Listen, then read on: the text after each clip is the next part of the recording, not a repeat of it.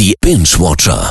Serienjunkies unter sich. Binge-Watcher Marius Hühne ist wieder da und der liegt mir seit Tagen in den Ohren, dass ich eine ganz bestimmte Serie endlich anfangen soll. Und deshalb darf er hier jetzt nochmal ein Plädoyer für seine aktuelle Lieblingsserie halten. Es ist Jack Ryan. Genau, und die ist einfach der absolute Hammer, im Ernst. Ich habe es äh, vor zwei Wochen schon mal erzählt, auch auf die Gefahr hin, dass ich jetzt ein bisschen nerve. Nein. Leute, Staffel eins habe ich durch, die war schon mega. Mhm. Und auch Staffel zwei ist somit das Beste, was ich in Sachen Drama, Action, Thriller jemals gesehen habe. Ihr müsst das gucken. Machen Sie das öfter?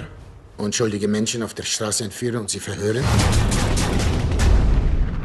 Ehrlich gesagt sind Sie der Erste. Ich würde sagen, es lässt dich also wirklich so gar nicht mehr los, oder? Ja, und das Ding ist, das passiert mir wirklich selten. Das letzte Mal, dass ich so krass in der Story gefangen war, das war bei Homeland, ja, auch deine Lieblingsserie, ne? Mhm. Oder bei The Handmaid's Tale, also bei echt den besten Dramaserien, die es so die letzten Jahre gab.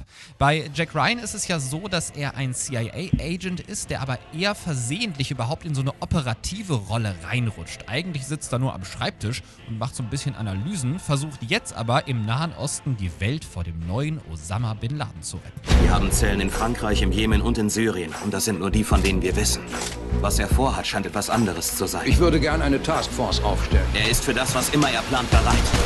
Also ich glaube, wir gucken uns Jack Ryan besser an, bevor du uns dann damit noch ein drittes Mal auf die Nerven gehst. Besser ist das, aber ganz ehrlich, wenn ich zweimal komme, ja, dann ja. ist da auch was dran an der Sache, versprochen. Alles klar. Und ich habe sogar gesehen, gute Nachrichten für dich, Staffel drei kommt yes. auch. Juhu. Allerdings nicht wie erwartet Ende zwanzig zwanzig, Corona-bedingt auf Anfang zwanzig einundzwanzig, aber so lange ist es ja auch nicht mehr hin. Das sind doch gute Nachrichten.